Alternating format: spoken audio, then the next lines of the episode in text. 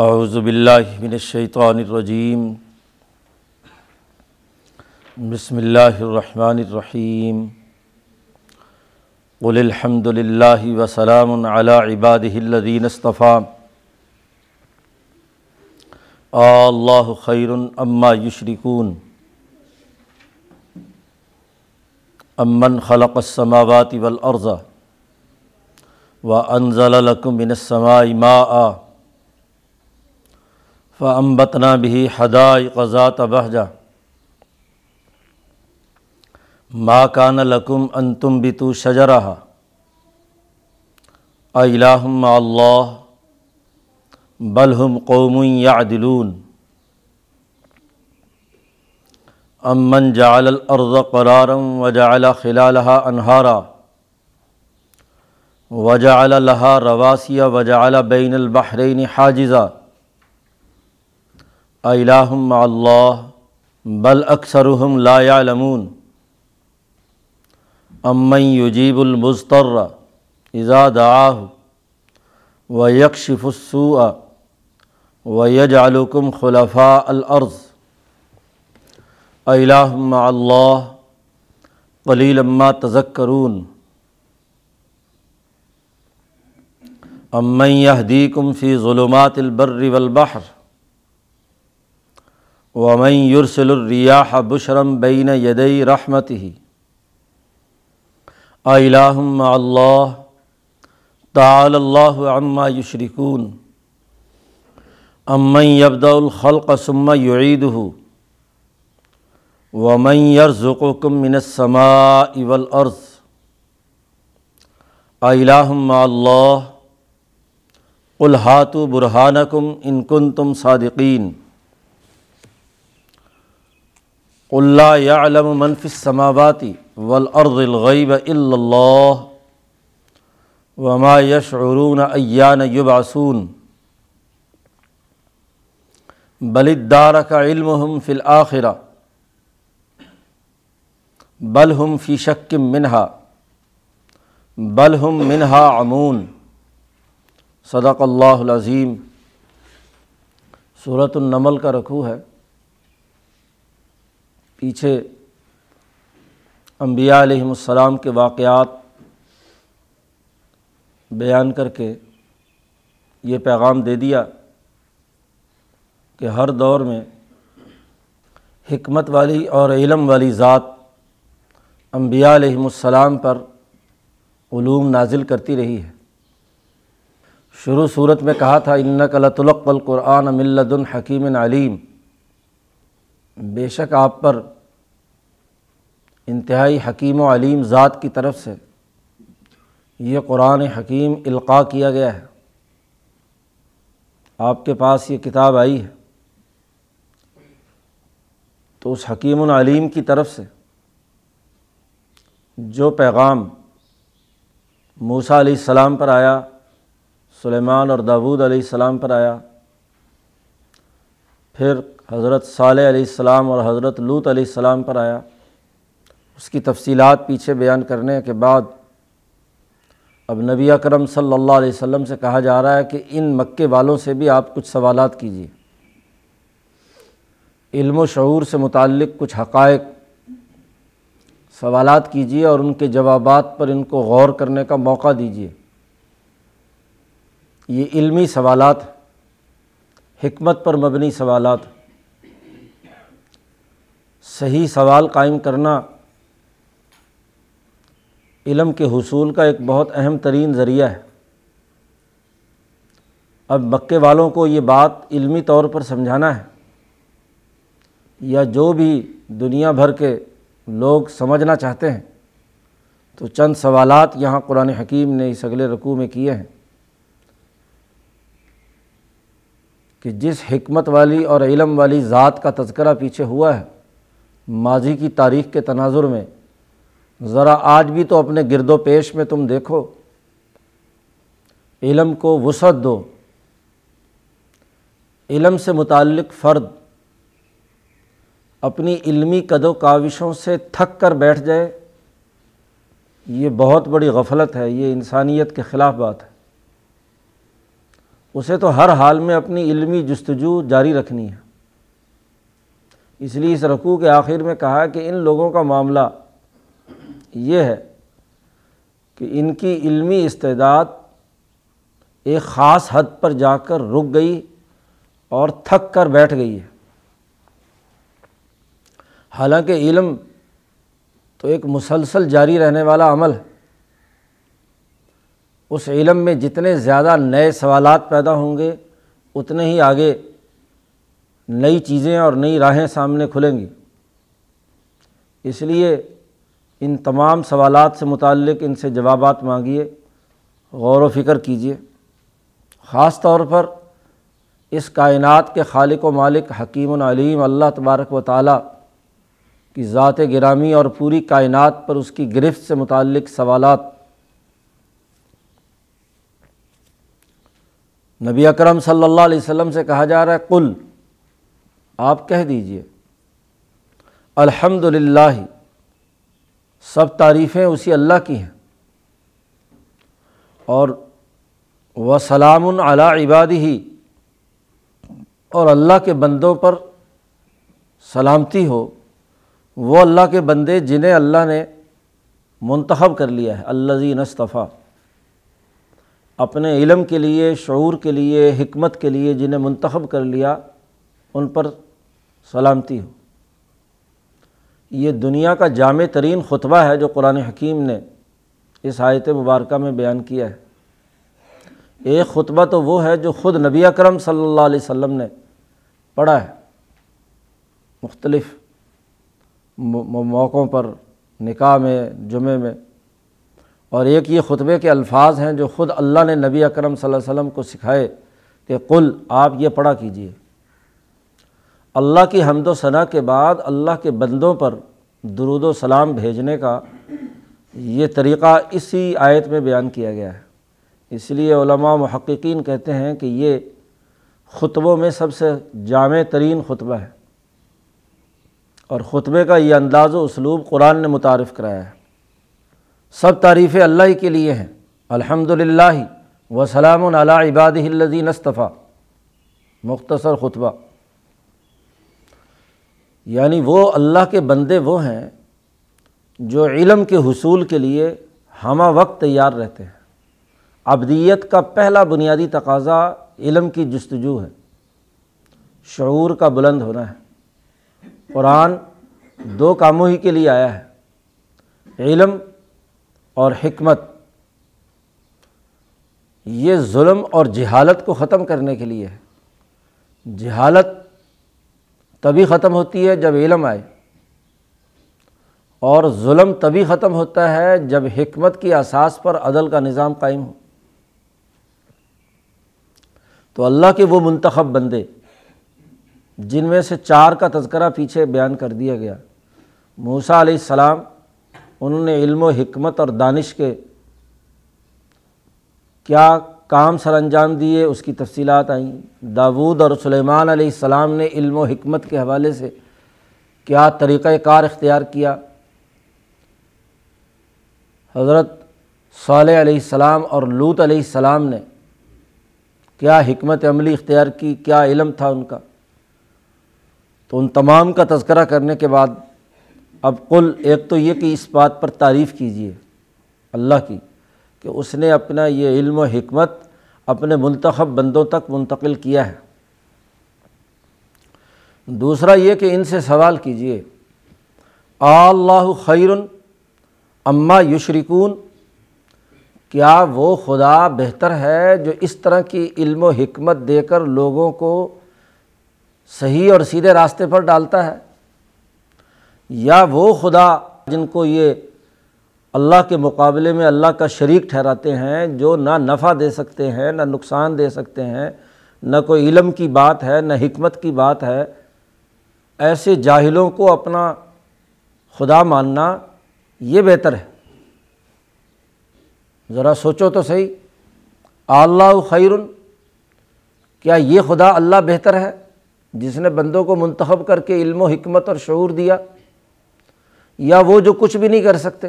You شریکون سب سے پہلے تو صرف اجمالی بات کی کہ اللہ بہتر ہے یا جس کو وہ شریک ٹھہراتے ہیں۔ اور پھر اس کے بعد اللہ نے جو کام کیے ہیں انسانیت کے لیے، اس پوری کائنات کے لیے، اس کے حوالے سے سوالات ہیں۔ اب اللہ کا سب سے پہلا کام تخلیق ہے۔ تو سوال ہوا، ام خلق السماوات والارض؟ ذرا تخلیق کے بارے میں ان سے پوچھیے کہ کون ہے جس نے آسمان اور زمین بنائے؟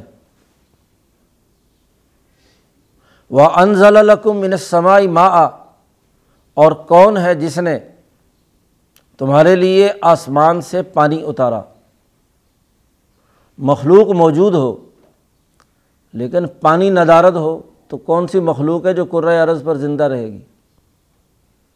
انسان کو، جانوروں کو، نباتات کو، ہر چیز کو پانی کی ضرورت ہے۔ تو تخلیق کس نے کی اور پانی کس نے نازل کیا؟ ان سے پوچھو۔ اور پھر یہی نہیں، پانی بھی آ گیا اور تیز موسلا دھار بارش یا برف باری ہوئی اور بہہ کر سمندروں میں چلا جائے۔ فمبتنا بھی ہدایت ذاتہ بہجا اب قرآن کا یہ انداز و اسلوب ہے اور عربی فصاحت و بلاغت کا شاہکار ہے کہ پہلے سوال اٹھایا، آسمان کس نے پیدا کیے، زمین کس نے پیدا کی؟ غائب کا سیگا ہے خالہ کا کون ہے پیدا کرنے والا؟ اور پھر وہ انزلہ، یہ بھی غائب کا سگا ہے، کس نے نازل کیا؟ ظاہر ہے یہ دو سوال ایسے تھے کہ جس پر وہ متفق تھے۔ کوئی مکے کا مشرق یہ نہیں کہتا تھا کہ آسمان و زمین اللہ کے علاوہ ہمارے ان بتوں نے پیدا کیے اور کوئی یہ نہیں کہتا تھا کہ بارش اللہ کے علاوہ کوئی اور برساتا ہے۔ اگلا مرحلہ سوال سوال کیا۔ فمبت نہ بھی ہدائے کا ذات بہجا یہاں اللہ پاک نے جملہ استعمال فرمایا اپنی ذات کی طرف منسوخ کر کے، جمع متکلم کا سیوا۔ پھر ہم نے اگائے اس پانی سے سرسبز و شاداب باغات، سبزہ، فصلیں، خوراک، فرو، فروٹ، یہ سب ہم نے اگائے۔ اب مکے کے مشرق یہ تو مانتے تھے کہ اللہ تعالیٰ اس پوری کائنات کا بغیر کسی مادے کے مادہ بنانے والا ہے ابدا ہے۔ یہ بھی مانتے تھے کہ تخلیق اس نے کیا ہے، پانی بھی تخلیق کیا، زمین، آسمان بھی۔ اب آگے جہاں تدبیر کا مرحلہ آتا تھا وہاں وہ کہہ دیتے تھے کہ اس تدبیر کے اندر یہ فلاں فلاں بت بھی شریک ہیں۔ فصل فلاں بت کی وجہ سے ہوئی ہے، باغات سرسبز و شاداب ہوئے ہیں فلاں بت کی وجہ سے۔ یہاں تدبیر الہی کے اندر مداخلت کرتے تھے، نئے نئے نظریات گھڑے ہوئے تھے۔ اس لیے یہاں خاص طور پر اللہ نے کہا فم بتنا ہم نے اگایا ہے۔ بھی اس پانی سے۔ جی۔ ہدائی کا ذاتہ بہ جا اور اللہ نے فرمایا ماں کانا لکم انتم بھی تو شجا رہا تمہارے اندر یہ طاقت نہیں تھی کہ تم ایک بھی درخت اگا کر دکھاتے۔ تم نہیں اگا سکتے تھے۔ جتنی مرضی ایڈی چوٹی کا زور لگا لو، درخت نہیں اگا سکتے تھے۔ ہم نے اگایا ہے۔ اگنے کی صلاحیت، استعداد، یہ ہم نے پیدا کی ہے۔ اللہ نے سوال کیا الہم اللہ؟ کیا اللہ کے ساتھ کوئی اور اللہ ہے؟ کوئی اور الہ ہے جو اللہ کے ساتھ ہو؟ کوئی اور حاکم ہے؟ کہ پانی تو میں برساؤں اور ہاں جی درخت وہ اگائے، پھل، فروٹ وہ دے۔ اس میں حصہ تم اس بت کا رکھو۔ یہ کہاں کی عقل مندی ہے؟ اللہ کے ساتھ کوئی اور الہ ہے؟ بلہم قومی یا دلون سوال کیا ہے؟ اور سوال کے بعد جب سوال کا جواب نہیں ہے تو اس پر ایک اللہ نے کمنٹ کر دیا کہ بلکہ یہ ایک ایسی قوم ہے جو راہ سے بھٹکی ہوئی ہے۔ یا عدلون عدل و انصاف کا ایک مطلب برابر اور ایک ہے عدول کرنا۔ العدل ہو تو اس کا مطلب انصاف ہے اور عدول ہو تو انحراف ہے۔ بلہم قومی یا دلون یہ اصل راستے سے ہٹے ہوئے ہیں۔ جی۔ منحرف ہو چکے ہیں کہ ٹریک تو علم کے اندر یہ ضروری ہوتا ہے کہ زنجیریں ایک دوسرے سے جڑی ہوئی ہوں۔ یہ نہیں ہو سکتا کہ درمیان میں بریک آ جائے۔ اور اگر بریک آ رہی تو اس کا مطلب یہ کہ آپ اپنے ٹریک سے ہٹ گئے۔ یہی انحراف اب کہتے ہو کہ آسمان، زمین اللہ نے پیدا کیے، پانی اس نے برسایا۔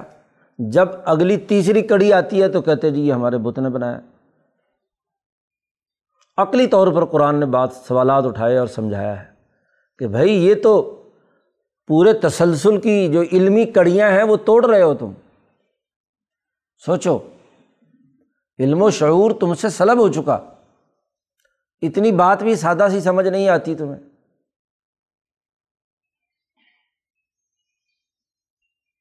دوسرا سوال کیا۔ امن جال ارض قرارن ذرا سوچو مزید۔ کون ہے وہ؟ جس نے زمین کو قرار دیا، ٹھہری ہوئی ہے۔ یہ اگر ہلتی رہتی تو نہ تم رہ سکتے، نہ چل سکتے، نہ پھر سکتے، نہ مکان بنا سکتے، نہ کچھ کر سکتے۔ اس کو ٹھہرنے کے لائق بنایا، مکان بنانے، چلنے، پھرنے، تو اپنی مرضی سے جو مرضی اس کے اوپر بلڈنگیں بناؤ، پلازے بناؤ، سڑکیں بناؤ، یہ چوں نہیں کرتی۔ یہ تمہارے وجود کو اپنے اوپر برقرار رکھے ہوئے تو اس زمین کو قرار کس نے دیا؟ ذرا دلدلی علاقوں میں جا کر دیکھو تو وہاں تو وہ ہڑپ ہی کر جاتی ہے نیچے زمین۔ میں چیزیں ہر حرکت کرتی رہیں تو تمہاری تمام سائنس فیل، کوئی انجینئر کامیاب نہیں ہو سکتا۔ کوئی ڈائمینشن صحیح نہیں ہو سکتی۔ کوئی سسٹم درست نہیں ہو سکتا۔ زمین پر جب بھی تم کام کرتے ہو تو کوئی بھی ہاں جی زیرو پوائنٹ بناتے ہو، وہاں سے تم سارے کام کرتے ہو۔ اور اگر وہ پوائنٹ ہی ہلتا رہے، تو تمہاری اگلی سارے علم، انجینئرنگ کے، کام کاج کے سب فارغ۔ تو زمین کو قرار دیا۔ پیدا اس نے کیا زمین کو؟ پیچھے آسمان کی بات تھی۔ آسمان و زمین دونوں کی تخلیق کا تذکرہ کر کے پہلے آسمان سے برسنے والے پانی کا ذکر کر کے اس کی جو اگلے تسلسل والی کڑیاں ہیں ان کا ذکر کیا۔ اب زمین والی جو دوسری کڑی تھی، اس کو آگے لے کر چل رہے ہیں۔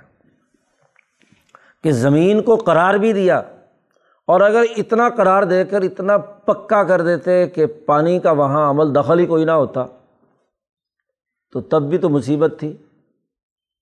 وجہ اعلیٰ خلالہ انہارن پھر اس زمین کے درمیان میں دریا اور نہریں جاری کیں۔ ندی نالے بہنے لگے تاکہ اس زمین پر بسنے والے لوگ اس پانی سے سیراب ہو، ان دریاؤں سے سیراب ہوں، اپنی فصلیں پینے، نہانے، دھونے کے تمام کام کریں۔ خلالہ انہارن اور پھر اگلی بات زمین کی ساخت کو دیکھو کہ وجہ اللہ رواسیا اس زمین کے اندر بوجھ مقرر کیے، پہاڑ مقرر کیے۔ بلندی سے پہاڑوں سے، نشیب تک، سمندروں تک ایک پورے تسلسل کے ساتھ ایک بتدریج نیچے جانے کا ایک تسلسل قائم کیا۔ کیوں بارشیں برسیں یا برف باری ہو، ایک خاص وقت تک ہم پانی کو وہاں ٹھہرائیں اور پھر آہستہ آہستہ وہ بہہ کر نیچے جائے از خود آٹومیٹکلی ساری زمین بالکل ایک پلیٹ فارم ہوتی تو پانی کا بہاؤ مشکل تھا۔ جی۔ سیرابی ہونا مشکل تھی۔ اور اگر سب کو ایک ہی جگہ سے بھر بھر کے لانا پڑتا تو پھر تو ہو گیا تھا کام۔ تو یہ ہم نے نہریں جاری کیں اور اس کے اندر پہاڑ، ٹیلے، یہ ترتیب قائم کی اور وجہ اعلیٰ بین البحرین حاجزہ اور اگر کہیں دو دریا ملتے بھی ہیں تو ہم نے ان کے درمیان ایک رکاوٹ بھی کھڑی کر دی۔ ایک کا پانی دوسرے سے نہیں ملتا۔ سمندر دو ملے بحر اوقیانوس اور بحر الکاہل، یا دریا دو ملیں دریائے کابل اور دریائے سندھ۔ جہاں جہاں بھی دو دریا ملتے ہیں، وہاں ایک دور تک دونوں کے درمیان ایک ایسی اندیکھی دیوار ہوتی ہے کہ ہر پانی اپنے اپنے دائرے کے اندر، اور اگر زمین کے اوپر اس طریقے سے ہے تو زمین کے نیچے جو پانی چل رہا ہے، اس کی جو سوتیں پھوٹ رہی ہیں، وہ جو مختلف لہروں میں ہر جگہ پانی چل رہا ہے۔ ایک طرف ابھی میٹھے پانی کی رو ہوتی ہے، ساتھ ہی کڑوے کی ہوتی ہے۔ وجہ اعلیٰ بہن بین البحرین حاجزہ تو زمین کا یہ پورا نظام، اس کے یہ جی- جتنے علمی بنیادی مسلمات ہیں، ان میں جو تسلسل ہے، اسے بیان کر کے کہا الہم اللہ۔ یا اللہ کے ساتھ کوئی اور خدا ہے جو یہ کام، اگلے کام وہ کر رہا ہو۔ زمین تو ہم نے بنائی ہو۔ اور اس کے بعد پھر اگلے کام جتنے بھی ہیں، نہریں بنانا اور پہاڑ بنانا اور سنجی سمندروں، دریاؤں کے درمیان رکاوٹیں کھڑی کرنا، زمین کو ٹھہرانا، یہ کوئی اور خدا ہے؟ قرآن کہتا ہے، بل اکثر لا یا ان کی اکثریت ایسی ہے جو علم نہیں رکھتی۔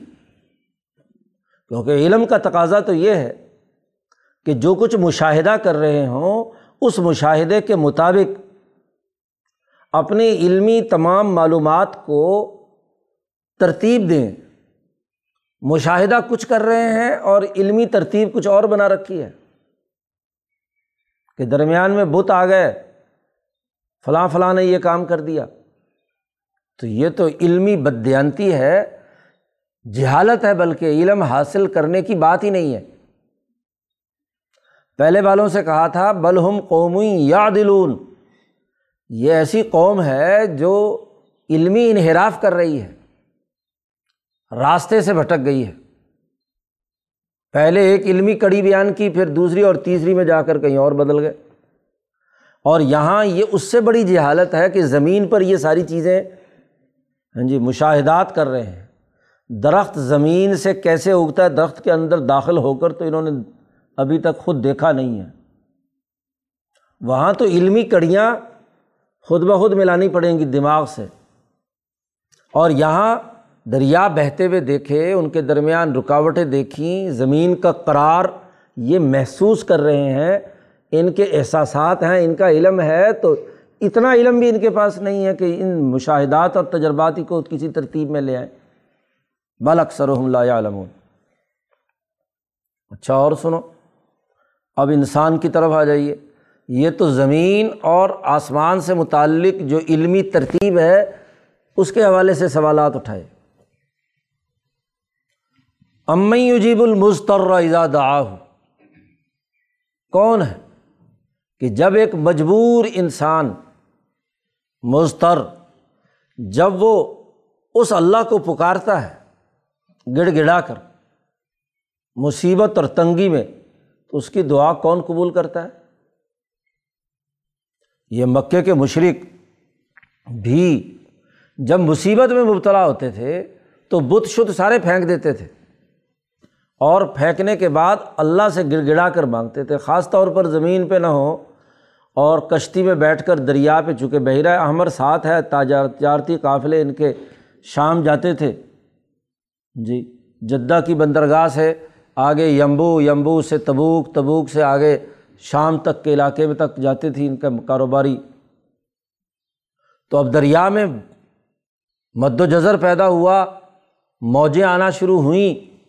تو ملا سب سے پہلا اعلان یہ کرتا تھا کہ بھائی جس کے پاس کوئی بت ہے، کوئی پتھر ہے، جس کسی خدا کو وہ پوچھتا ہے، اس کو اٹھائے اور دریا میں پھینک دے۔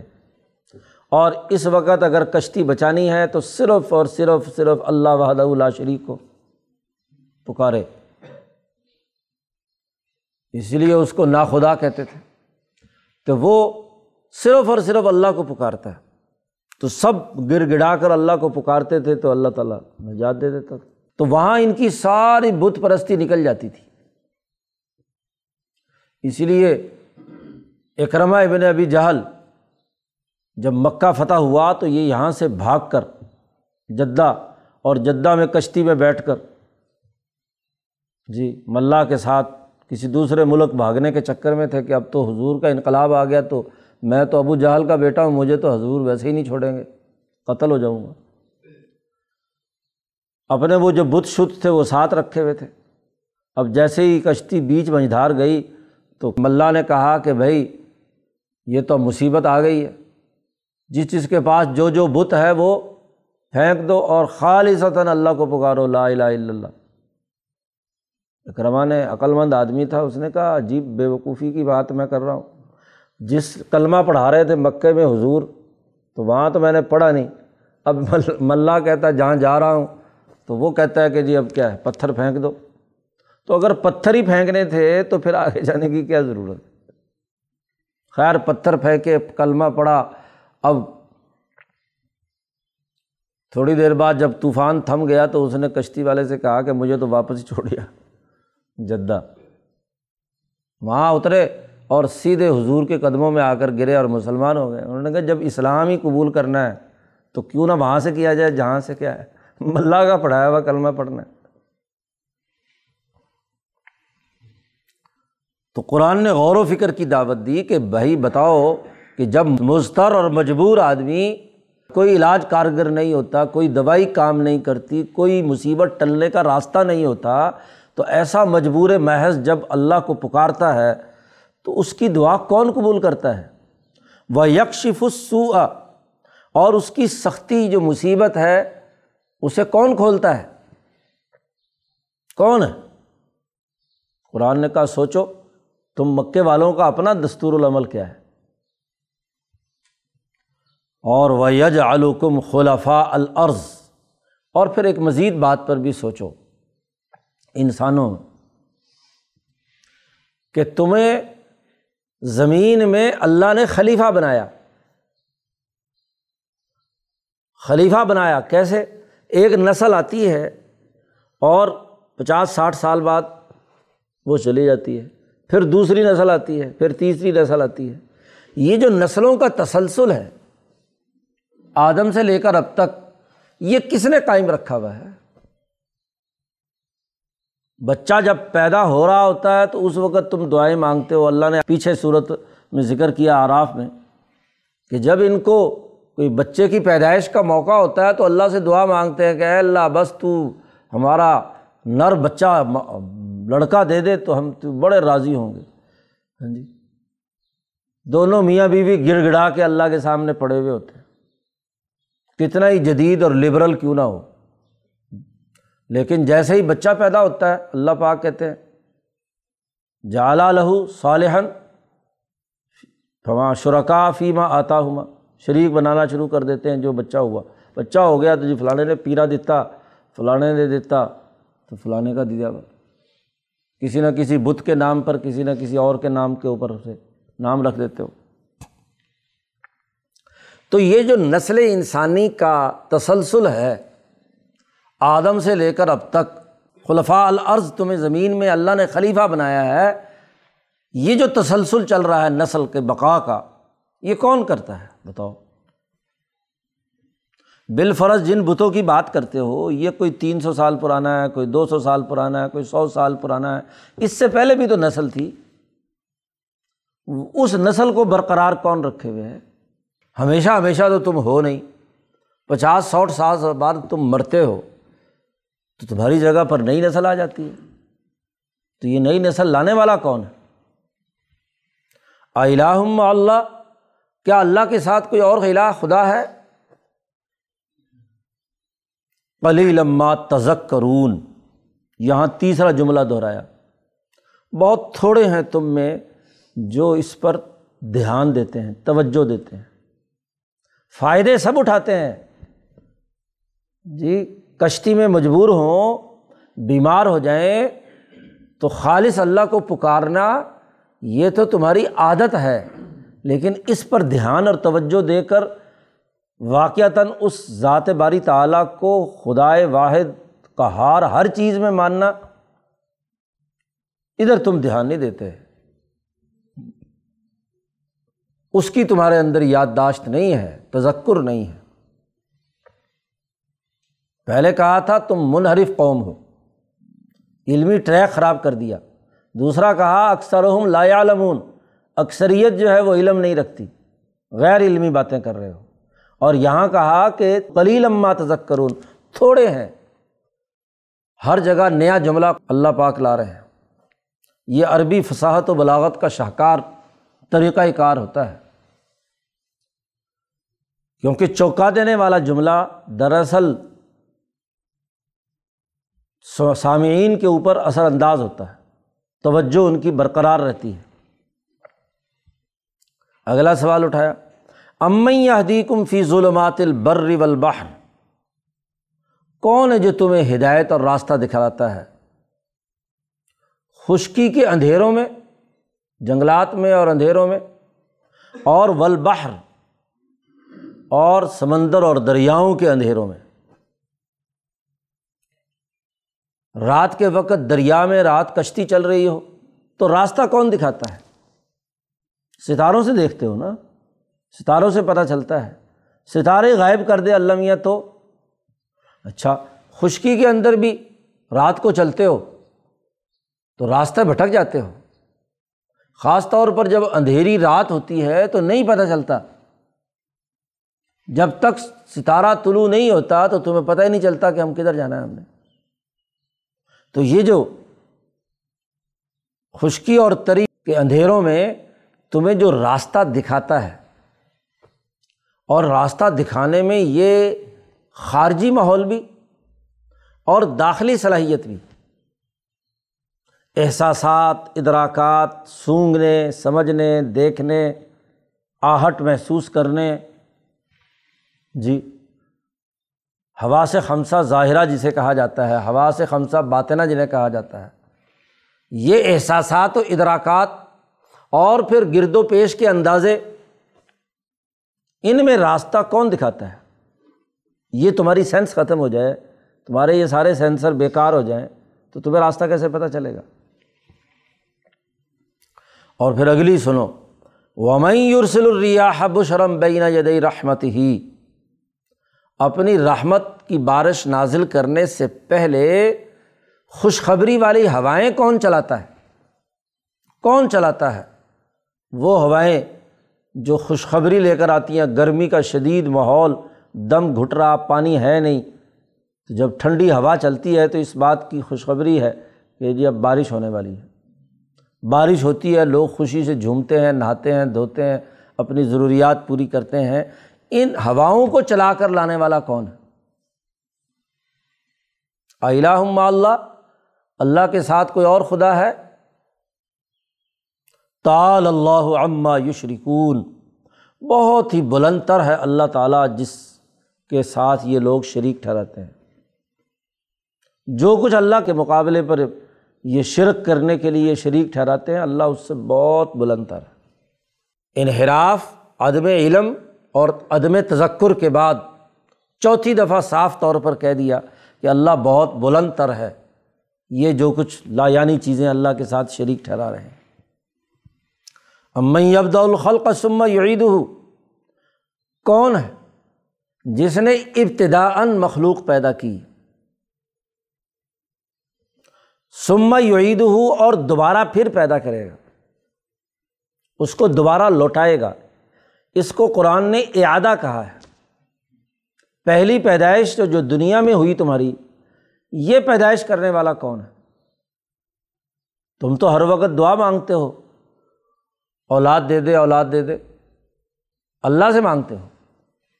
پھر حمل ٹھہر جاتا ہے۔ حملت حمل خفیفاً فمرت بھی جب تک حمل ہلکا رہتا ہے اور پھر جیسے جیسے بھاری ہوتا ہے تو تم اتنا اتنا تمہارے دل دھڑکنا شروع ہوتے ہیں۔ اللہ سے مانگتے ہو۔ تو ابتدان پیدا کرنے والا کون ہے؟ اور پھر اسی وجود کو دوبارہ لوٹائے گا۔ یو عید ہو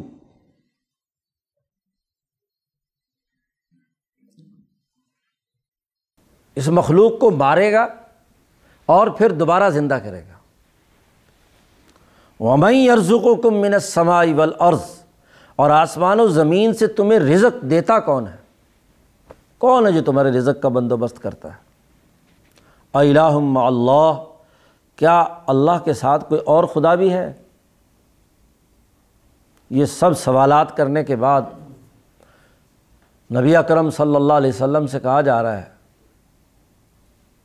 کہ بڑی واضح سی علمی بات ہے، قل اے محمد صلی اللہ علیہ وسلم، ان سے کہہ دیجیے ہاتھو برہانکم ان کن تم صادقین۔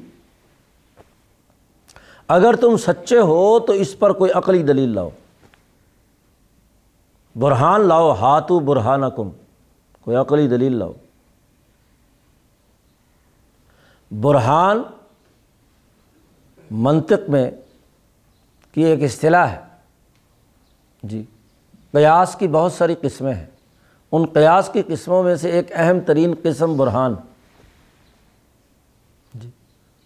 قیاس دو مقدمات پر مبنی ہوتا ہے۔ ایک بات ہے تو عقلی طور پر، دوسری بات بھی ہوگی اور دونوں باتوں کے ملا کر مجموعی طور پر ایک نتیجہ۔ مقدمات جھوٹے ہوں، غلط ہوں، غیر علمی اور غیر سائنٹیفک ہوں، تو نتیجہ بھی غلط نکلتا ہے۔ جیسے مقدمے ہوں گے ویسا ہی نتیجہ نکلے گا۔ صحیح نتیجے کے لیے ضروری ہوتا ہے کہ کسی بھی قیاس کے دونوں مقدمے یقینی بدی ہی ہونے چاہئیں بالکل ایسے کہ جن کا انکار نہ کیا جا سکے۔ مقدمات بدی ہی ہوں گے تو نتیجہ درست نکلے گا۔ پیچھے اللہ پاک نے تمام عقلی سوالات اٹھا کر صحیح اور درست مقدمات قائم کرنے کا طریقہ سکھایا۔ کہ یہ صحیح مقدمات ہیں۔ ان مقدمات کی بنیاد پر تم کوئی برہان لے کر آؤ، صحیح عقلی نتیجہ اور دلیل لے کر آؤ، ان کن تم صادقین اگر تم سچے ہو۔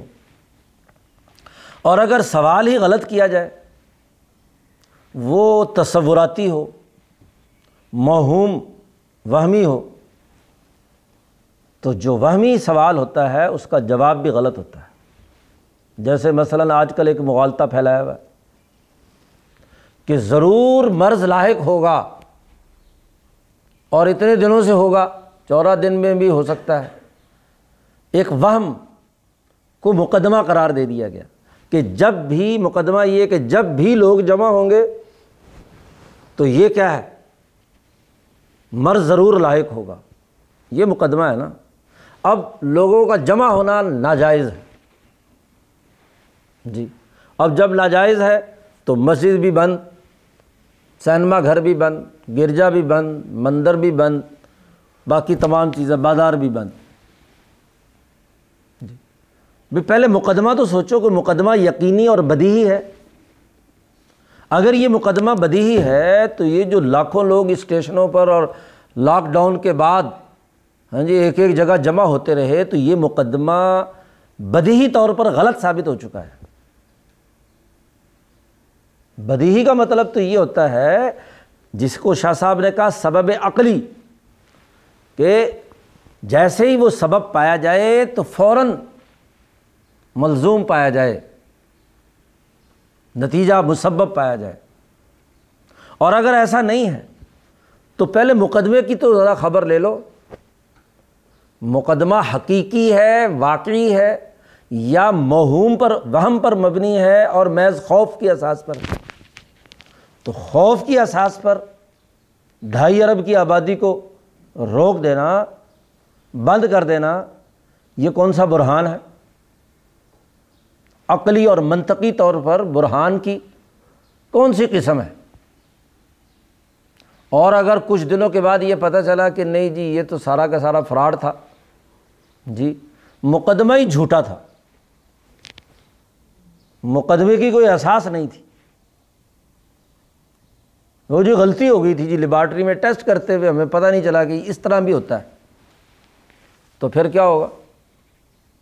تو دنیا میں عمل تو اس پر کیا جاتا ہے جو مقدمات یقینیہ ہوں اور ان مقدمات یقینیہ کی بنیاد پر کیا ہے؟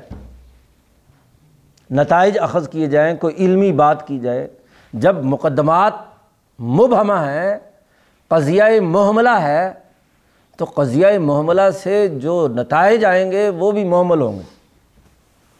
وہ بھی غلط ہوں ہاتھ و برہانہ کم دلیل لو ان کن تم صادقین۔ قرآن کا عقلی انداز اور اسلوب تو یہ ہے۔ یہ مذہب کا طریقہ اور سب سے بڑا فراڈ جو آج کیا جا رہا ہے وہ مذہب کو رگیدنے کا، کہ مذہب غیر منطقی اور غیر عقلی باتیں کرتا ہے۔ ہوں گے مذہب کوئی ہندوؤں کا، کوئی عیسائیوں کا، کوئی اور، یا سر پھرے قسم کے نام نہاد مسلمانوں کا مذہب۔ قرآن کا مذہب یہ نہیں ہے۔ قرآن تو ہر چیز کے ثبوت کے لیے عقلی دلیل مانگتا ہے۔ اللہ کو مانوانے سے متعلق بھی اگر اللہ یہ کہتا ہے کہ دلیل لاؤ عقلی، تو باقی باتیں تو بہت بات کی ہیں۔ یہاں ساری گفتگو اللہ کو منوانے سے متعلق ہے۔ اور اللہ کے منوانے سے متعلق بھی قرآن نے کہا ہاتھو برہانہ کم اللہ۔ کیا اللہ کے ساتھ کوئی اور خدا ہے؟ اس سوال پر قرآن کہتا ہے نا ہاتھو برہانہ کم ان کن تم صادقین۔ دلیل لاؤ تم اگر تم سچے ہو تو۔ برہان لاؤ۔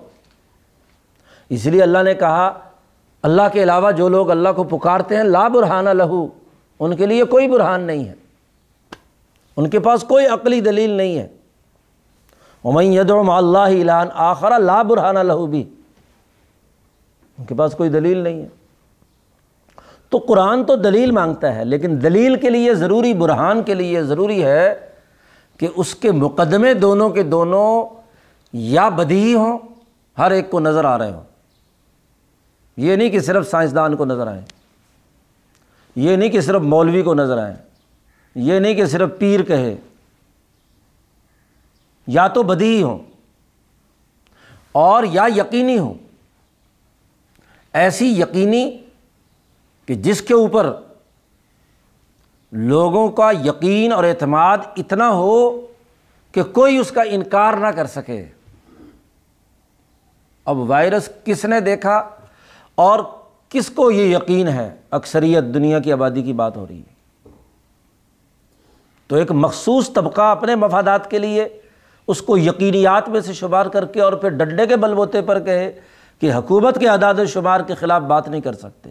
کرونا کے خلاف کوئی پوسٹ نہیں ہو سکتی۔ اس پر سوالات نہیں اٹھائے جا سکتے۔ جو سوالات اٹھائے، اس کو کیا ہے؟ پکڑو اور جیل میں ڈال دو۔ یا وہ اس کا سافٹ ویئر بدل دو۔ وہ بیچارہ ایک بابا بے وقوف سا ہندوستان میں، راجستھان میں بیٹھ کر ایسے ہی اس نے کہہ دیا کہ جی یہ تو چھوت کی بیماری ہے اور چھوت کی بیماری کا علاج الو کے اوپر ہاتھ پھیرے اور مریض پر ہاتھ پھیریں تو ٹھیک ہو جائے، ہمارے ابا ہو جائے یوں ہی کام کرتے تھے۔ اس بیچارے کو پولیس پکڑ لائی اور اس کو کہا کہ یہ تم نے کیا کہا؟ کرونا سے کیا ہوتا ہے؟ انہوں نے کہا کوئی علاج نہیں، میں جھوٹ بول رہا، میں جھوٹ بول رہا۔ بھائی ایک جاہل آدمی بکریاں چرانے والا، نہ علم، نہ کچھ، نہ لینا، نہ جانا، اس سے تمہیں کیا تکلیف ہے؟ بالفرض اگر اس نے ایسی لایانی بات کہہ بھی دی اور سوشل میڈیا پہ لگا دی تو اس کو بھی پکڑوا کر اس کا بھی سافٹ ویئر بدل لے۔ کس بات سے خطرہ ہے؟ یعنی یہ تو جاہلانہ بات تھی۔ ہر آدمی جانتا ہے کہ کبھی الو کے ہاتھ پھیرنے کے بعد مریض پر پھیرا جائے تو مریض ٹھیک ہو جاتا ہے۔ اس نے کہا ڈاکٹروں کے پاس علاج نہیں ہے، یہ ہاں جی چھوت کی بیماری ہے اور ایسے ٹھیک ہوتی ہے۔ یہ ایسی ساری دنیا خراب ہو رہی ہے۔ ایک پاگل آدمی، جاہل آدمی، بکریاں، پیچھے بکریاں بندھی ہوئی ہے دیہاتی آدمی۔ اب اس سے بھی خطرہ لائق ہے، پولیس جا کر پکڑ کر اس سے معافی منگوا رہی ہے کہ میں بکواس کی تھی، میں نے جھوٹ بولا تھا، میں ڈاکٹروں کے پاس اس کا علاج ہے۔ تجھے کیا پتا کہ ڈاکٹروں کے پاس ہے؟ ڈاکٹر تو خود کہتے ہیں ہمارے پاس ابھی کوئی علاج نہیں ہے۔ تو پولیس نے ڈنڈے سے منوا لیا کہ نہیں؟ کہ ڈاکٹروں کے پاس اس کا علاج ہے۔ اس سے زیادہ غیر علمی اور غیر سائنٹیفک رویہ کیا ہے؟ کہہ رہے ہیں مذہب والوں کو کہ یہ اپنی بات جبر سے منواتے ہیں، عقیدت سے منواتے ہیں۔ اور یہاں الٹا معاملہ ہے۔ مذہب کہتا ہے ہاتھو برہارا کم ان کن تم صادقین۔ جی۔ قرآن کہتا ہے، اصل بات کیا ہے؟ قل، اے محمد صلی اللہ علیہ وسلم، کہہ دیجیے، لا يعلم من فی السماوات والارض الغیب الا اللہ۔ اصل بات یہ ہے، آپ کہہ دیجیے کہ جو کچھ آسمان اور زمین میں ہے، غیب کی تمام چیزیں سوائے اللہ کے اور کوئی نہیں جانتا۔ اور جب کوئی نہیں جانتا تو آپ کسی علم کو حتمی قرار دے کر اس کو طاقت کے بل بوتے پر کیسے مسلط کر سکتے ہیں؟ علم کی دنیا میں تو دروازے کھلے رکھنے ہوتے ہیں۔ ہومیوپیتھک بھی بند۔ طب بھی بند، آیورویدک بھی بند، فلاں بھی بند، ایک نام نہاد ڈبلیو ایچ او کی بدماشی ہاں جی ایلوپیتھک کے نام پر، فارماسیوٹیکل کمپنیوں کے نام پر، ان کی ویکسین کے نام پر دنیا میں مسلط کر دینا، تم اللہ ہو۔ غیب کا علم تمہارے پاس ہے۔ صاف طور پر کل اے محمد صلی اللہ علیہ وسلم، آپ کہہ دیجیے، لا عالم کوئی نہیں جانتا جو کچھ آسمان و زمین میں جتنی مخلوقات ہیں۔ کسی بڑے سے بڑے سائنسدان، کسی بڑے سے بڑے مولوی، کسی بڑے سے بڑے پیر، کسی نجومی، کسی ہاں جی طبیب، کوئی بھی غیب نہیں جانتا سوائے اللہ کے۔ پیچھے یہ جو مستر وہ اللہ سے مانگتا ہے اور اللہ اس کی مصیبت دور کرتا ہے۔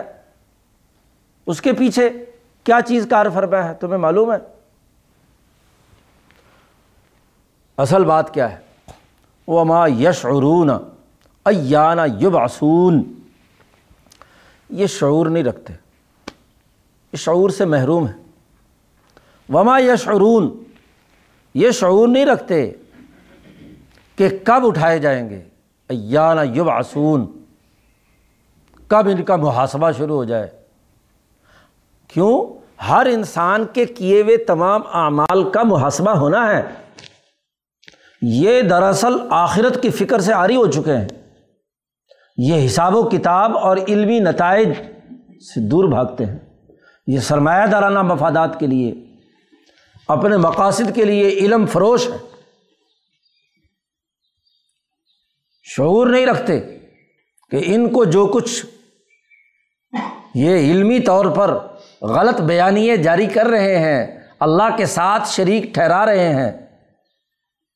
جتنے یہ کردار ادا کر رہے ہیں، اس کا اٹھایا جانا ہے اور اس کا سوال و جواب ہوگا۔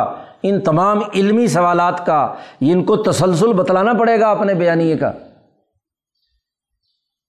یہ اگر وہاں کہیں بھی انحراف کریں گے، غیر علمی رویہ رکھیں گے، وہاں اس پورے معاملے سے تذکر اور نصیحت کا معاملہ نہیں ہوگا، ذاتی مفادات ہاں جی خوش فہمیاں ظلم، تکبر، غرور ہوگا تو گرفت میں آئیں گے۔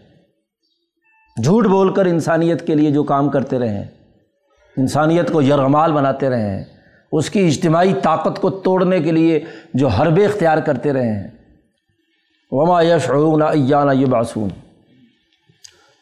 قرآن حکیم نے کہا کہ یہ بیچارے غیب کی کیا جانیں گے؟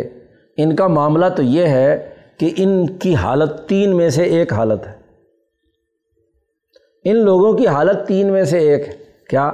بل، ادارہ کا علم ہم فی الآخرہ مستقبل کے بارے میں ان کا علم تھک ہار کر بیٹھ گیا ہے۔ ادارہ کا، تھک کر گر جانا۔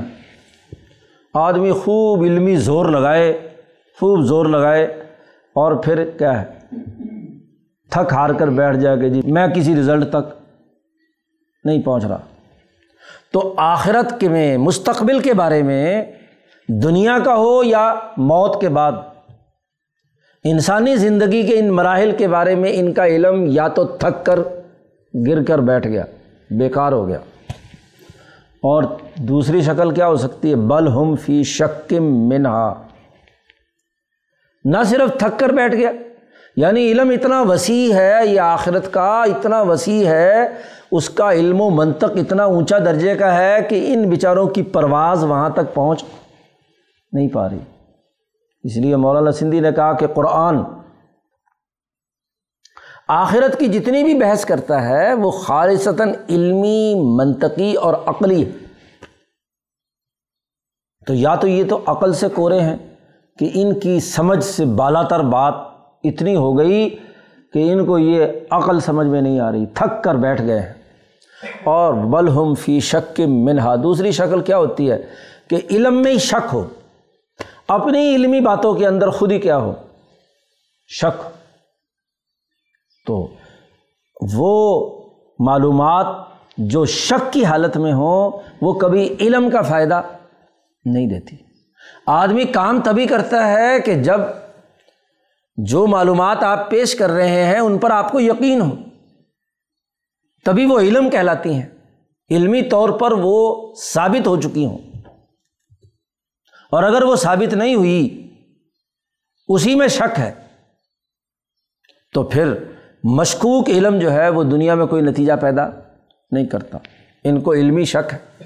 اور ایک تیسری شکل بھی ہے، بل ہم منہا امون بلکہ یہ سرے سے ہی اس سے اندھے ہیں۔ ہاں جی۔ ایسا اندھا پن ہے، ایسے بیکار قسم کے لوگ ہیں کہ اس علم کی ہوا بھی نہیں لگی۔ جیسے اندھے کو نہیں پتہ چلتا رنگ کا، کلر کا ہاں جی چیزوں کا، دیکھنے کا معلومات نہیں ہوتی۔ تو یا تو عقل کے اندھے ہیں، سرے سے عقل کام نہیں کر رہی۔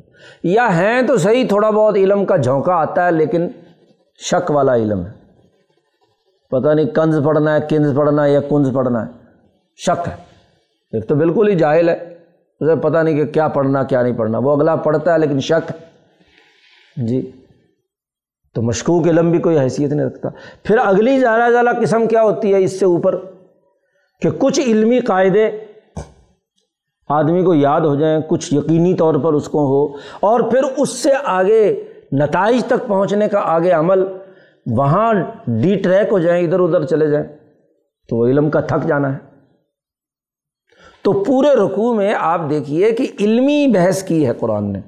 عقلی بنیادوں پر علم و حکمت جس ذات نے منتخب بندوں پر اللہ نے بھیجی ہے، اس علم و حکمت کی حقانیت واضح کی ہے کہ وہ خالصتاً عقلی ہے۔ حکمت پر مبنی ہے، شعور پر مبنی ہے۔ اور جو اس علمی انداز کو نہیں اپنائے گا تو وہ دراصل وہی امبیا کا دشمن، وہی مخالف وہی دنیا اور آخرت کے لیے نقصان کا باعث ہے، جیسے کہ آگے اگلے رقوع میں اس کی مزید تفصیلات آ رہی ہیں۔ اللہ تعالیٰ قرآن حکیم کو سمجھنے اور اس پر عمل کرنے کی توفیق عطا فرمائے۔ اللہ